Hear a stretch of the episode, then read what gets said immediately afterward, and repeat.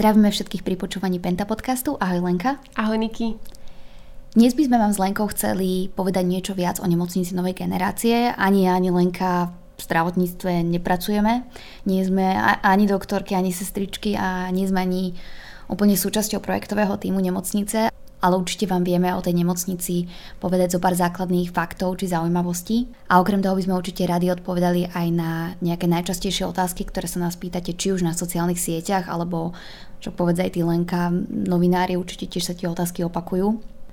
Ja by som možno ešte doplnila, že e, prioritne za komunikáciu nemocnice je zodpovedná naša spoločnosť Svet zdravia. Oni majú na nemocnicu vlastný komunikačný tím, spravujú si vlastné sociálne siete a my sa im snažíme v komunikácii z pozície Penty pomôcť, pretože my považujeme nemocnicu Bory za takú našu vlajkovú loď, aj čo sa týka komunikácie, aj čo sa týka marketingu.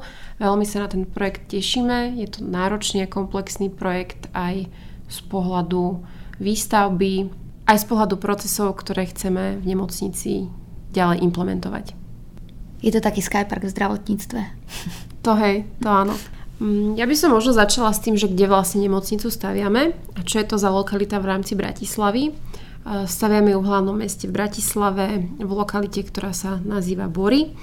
Penta Real Estate v tejto lokalite buduje novú rezidenčnú štvrť. Máme tu projekt a staviame tu projekt Bory bývanie a teda okrem, okrem rezidenčného projektu Penta postavila v tejto lokalite nákupné centrum Borimol, staviame tu teda už spomínanú nemocnicu, Nedávno sme tu postavili a odovzdali do užívania mestskej časti Lamač materskú škôlku uh-huh. a s tým, že vlastne Bory majú potenciál určite raz aj do budúcna a my tu vlastne budujeme komplexnú nejakú občianskú vybavenosť. A ako sa vlastne začala písať história novej nemocnice, kedy sme ju začali stavať?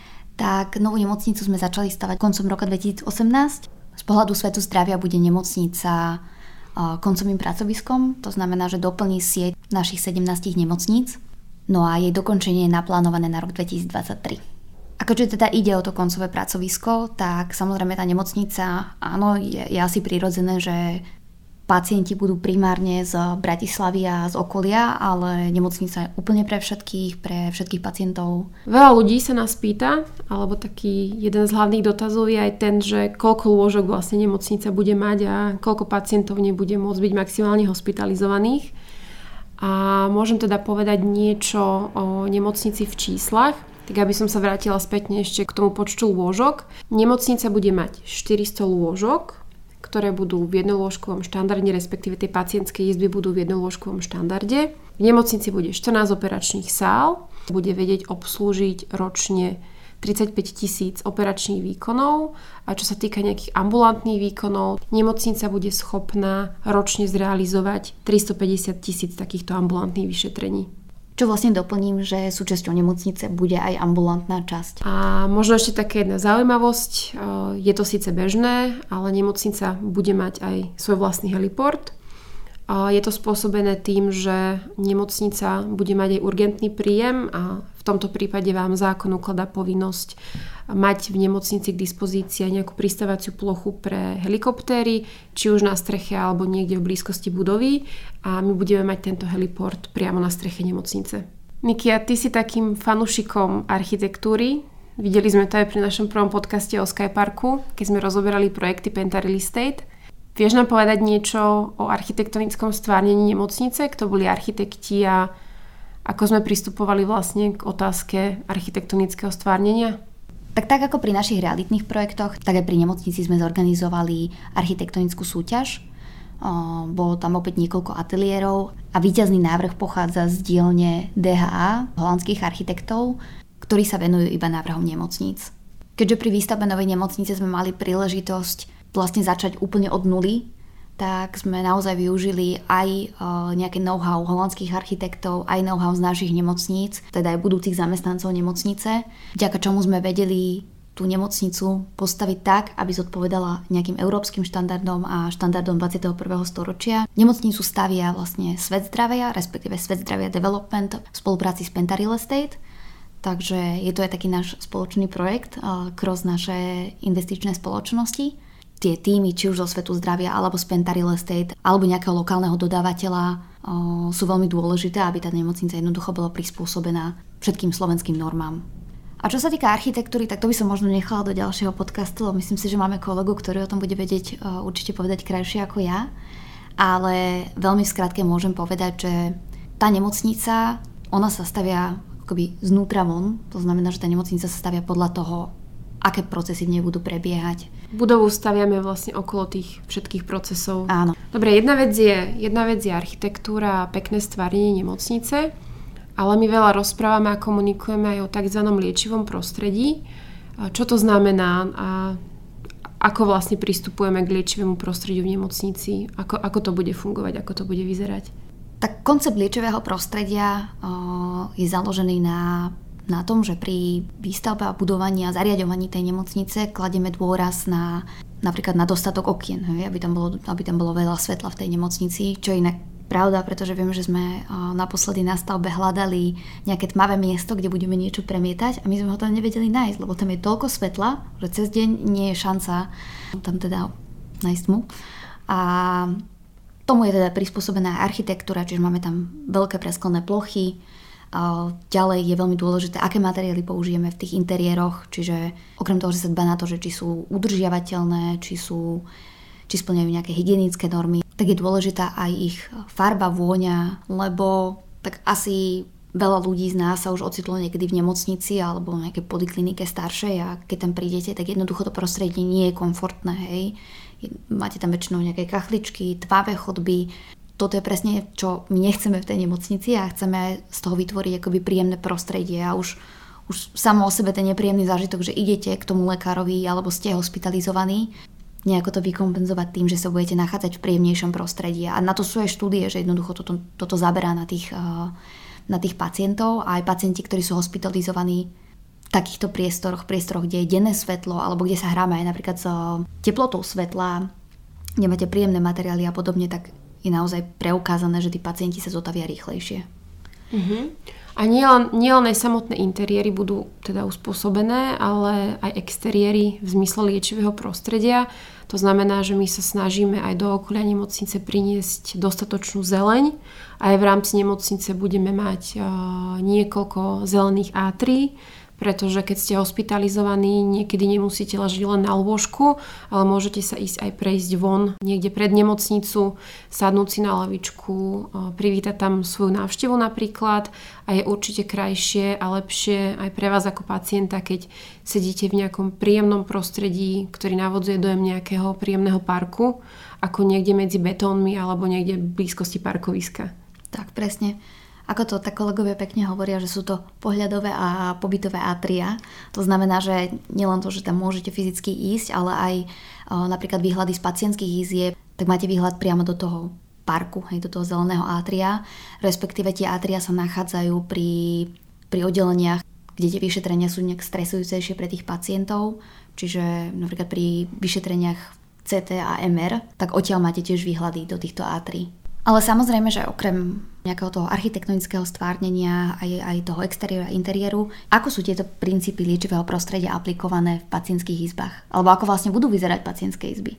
Ako som už spomínala v úvode, tak pacientské izby budú splňať jednolôžkový štandard, čiže budete na izbe sám, budete mať svoje vlastné súkromie. Pacientské izby budú mať každá svoje vlastné sociálne zariadenie, samozrejme bude aj televízor a tak ako sme sa rozprávali o liečivom prostredí, tak, tak si uvedomujeme, že prítomnosť blízkeho člena rodiny je taktiež dôležitá a napomáha k zotaveniu pacienta.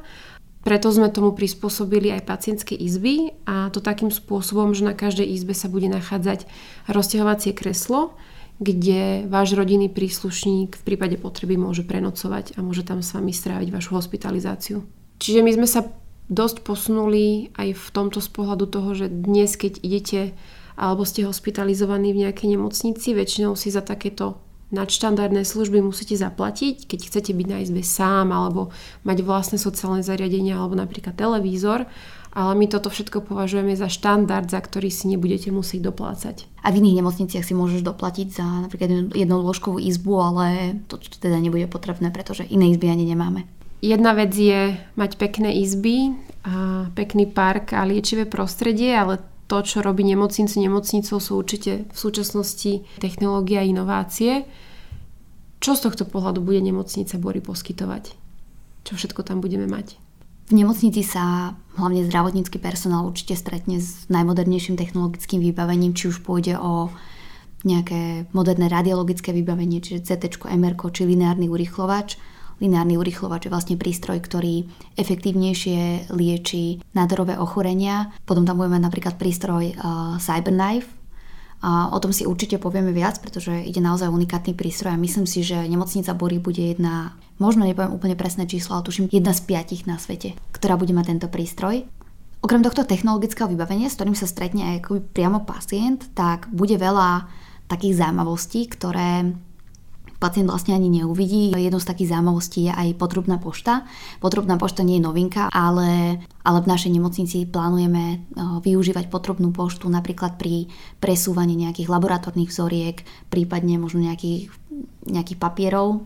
Dnes v štandardnej nemocnici musí jednoducho ísť nejaký medic alebo sestra a fyzicky to odniesť na druhý koniec nemocnice a týmto akoby tých zdravotníkov odbremeníme od, od takéto, takéto práce, takýchto behačiek po nemocnici, čím samozrejme šetríme čas, ktorý oni môžu venovať starostlivosti o pacienta. Rovnako najmä sestrám pomôže aj centrálna prípravňa liekov, v ktorej sa nachádza vlastne taký liekový robot, tento prístroj máme už vlastne v nemocnici v Michalovciach a v Trebišove a pomáha s prípravou liekov pre pacientov. To je naozaj rutina, manuálna agenda, zaberie veľa času, zároveň tam je vysoké riziko aj chybovosti, že jednoducho pacientovi podajú nesprávny liek, ale tento prístroj toto riziko vlastne úplne eliminuje keďže tie lieky, ktoré on pripravuje namiesto tých sestier, prechádzajú niekoľkými stupňami kontroly Takže toto tiež veľmi uľahčí prácu zdravotníkom a zároveň zvyšuje bezpečnosť pacientov.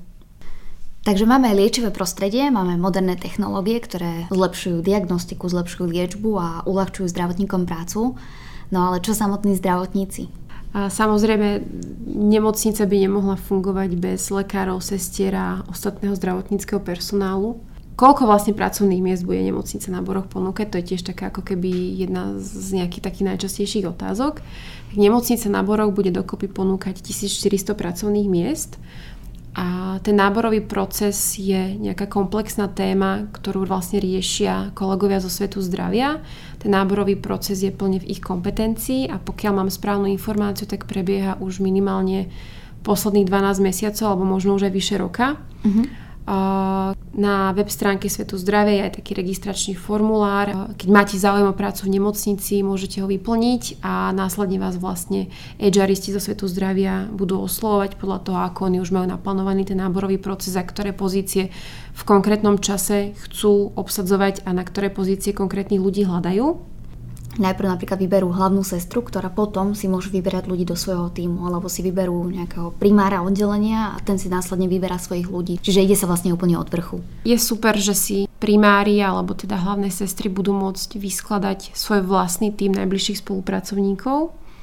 A teda okrem, okrem tohto je tam ešte taký zaujímavý fakt, že už vybraní e, zamestnanci sa spolu podielajú na tvorbe procesov v nemocnici to znamená, že aj nejaké ich pripomienky, prípadne nejaké inputy, ktoré majú či už z predchádzajúcich pozícií alebo zo skúseností na iných eh, pracoviskách, vieme potom vlastne implementovať aj my do novej nemocnice na Boroch. V súvislosti s nemocnicou nám ľudia vyčítajú alebo koluje taký jeden z najčastejších mýtov a, a síce, že hm, kvôli tomu, že budeme mať novú nemocnicu, tak budeme do nej stiahovať zamestnancov z okolitých nemocnic v Bratislave, ale skúsim vlastne vysvetliť, ako funguje tá naša personálna politika, ako si vlastne vyberáme zamestnancov.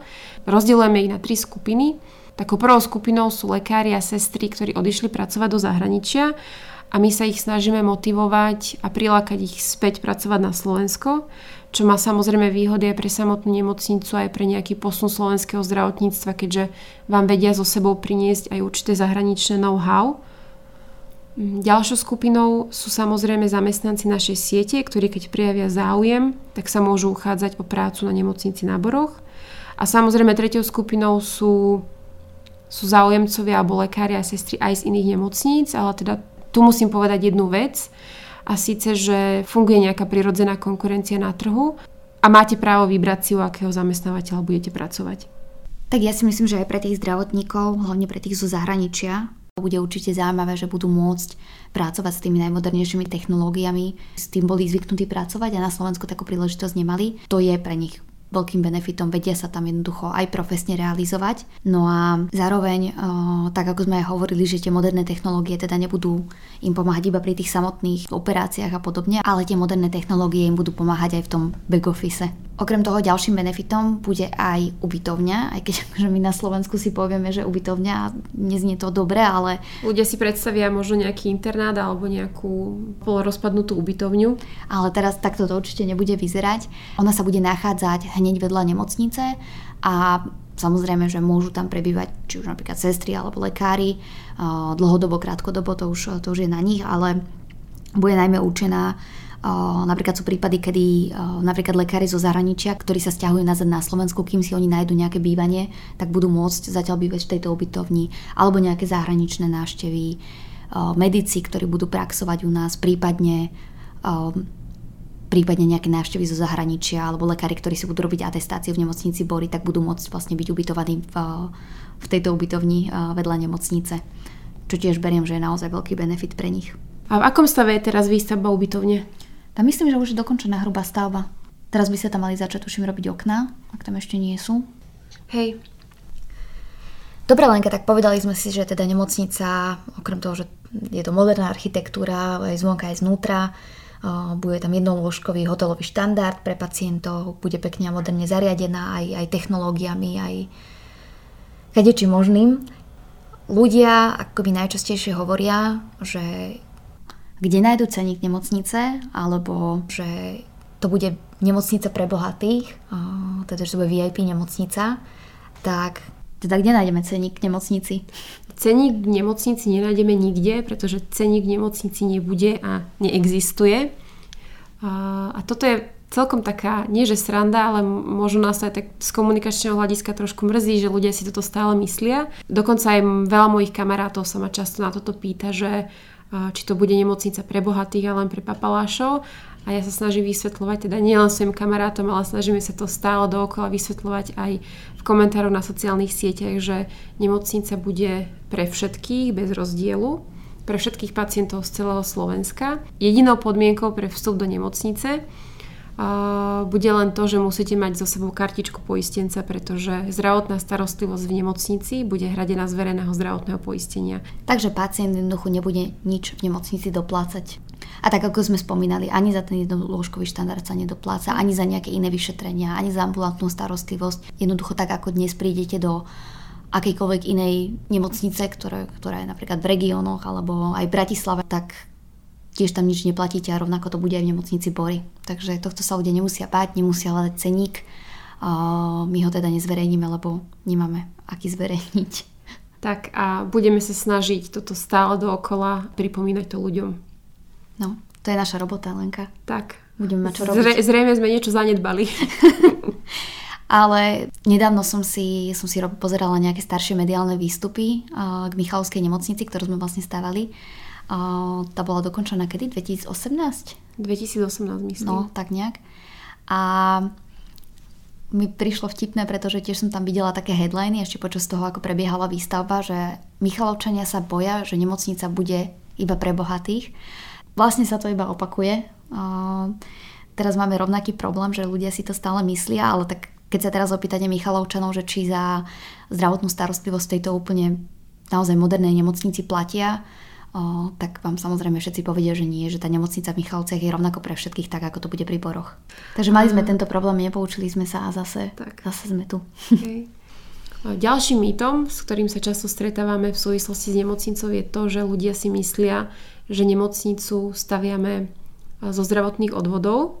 Tak ako vlastne prebieha financovanie nemocnice a aké peniaze preinvestovávame do výstavby novej nemocnice?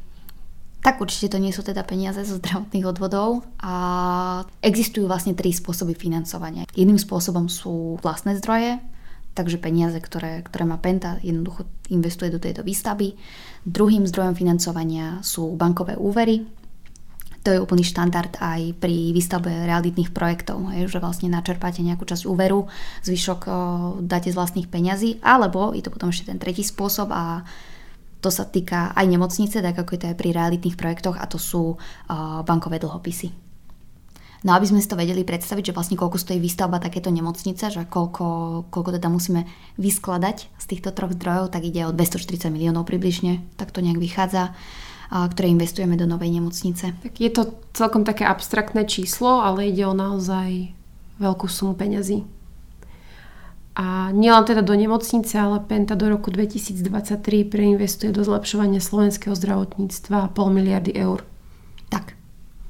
Čo je tiež abstraktné číslo Lenka? Áno. Možno, že naši poslucháči počuli taký, taký jeden, takú jednu frázu, jeden tiež z takých najčastejších mýtov a to je, že Penta si vyberá čerešničky na torte, alebo ako to ešte inak? Hrozienka z koláča. Hrozienka z koláča, áno. Čerešničky na torte hrozienka z koláča. Áno. Tak čo to znamená, Lenka? A vyberáme si teda čerešničky na torte? Znamená to to, že nám ľudia vyčítajú, alebo teda aj odborná verejnosť, že finančne náročné zákroky budeme posielať do iných štátnych nemocníc a nebudeme sa vedieť postarať o najnáročnejších pacientov.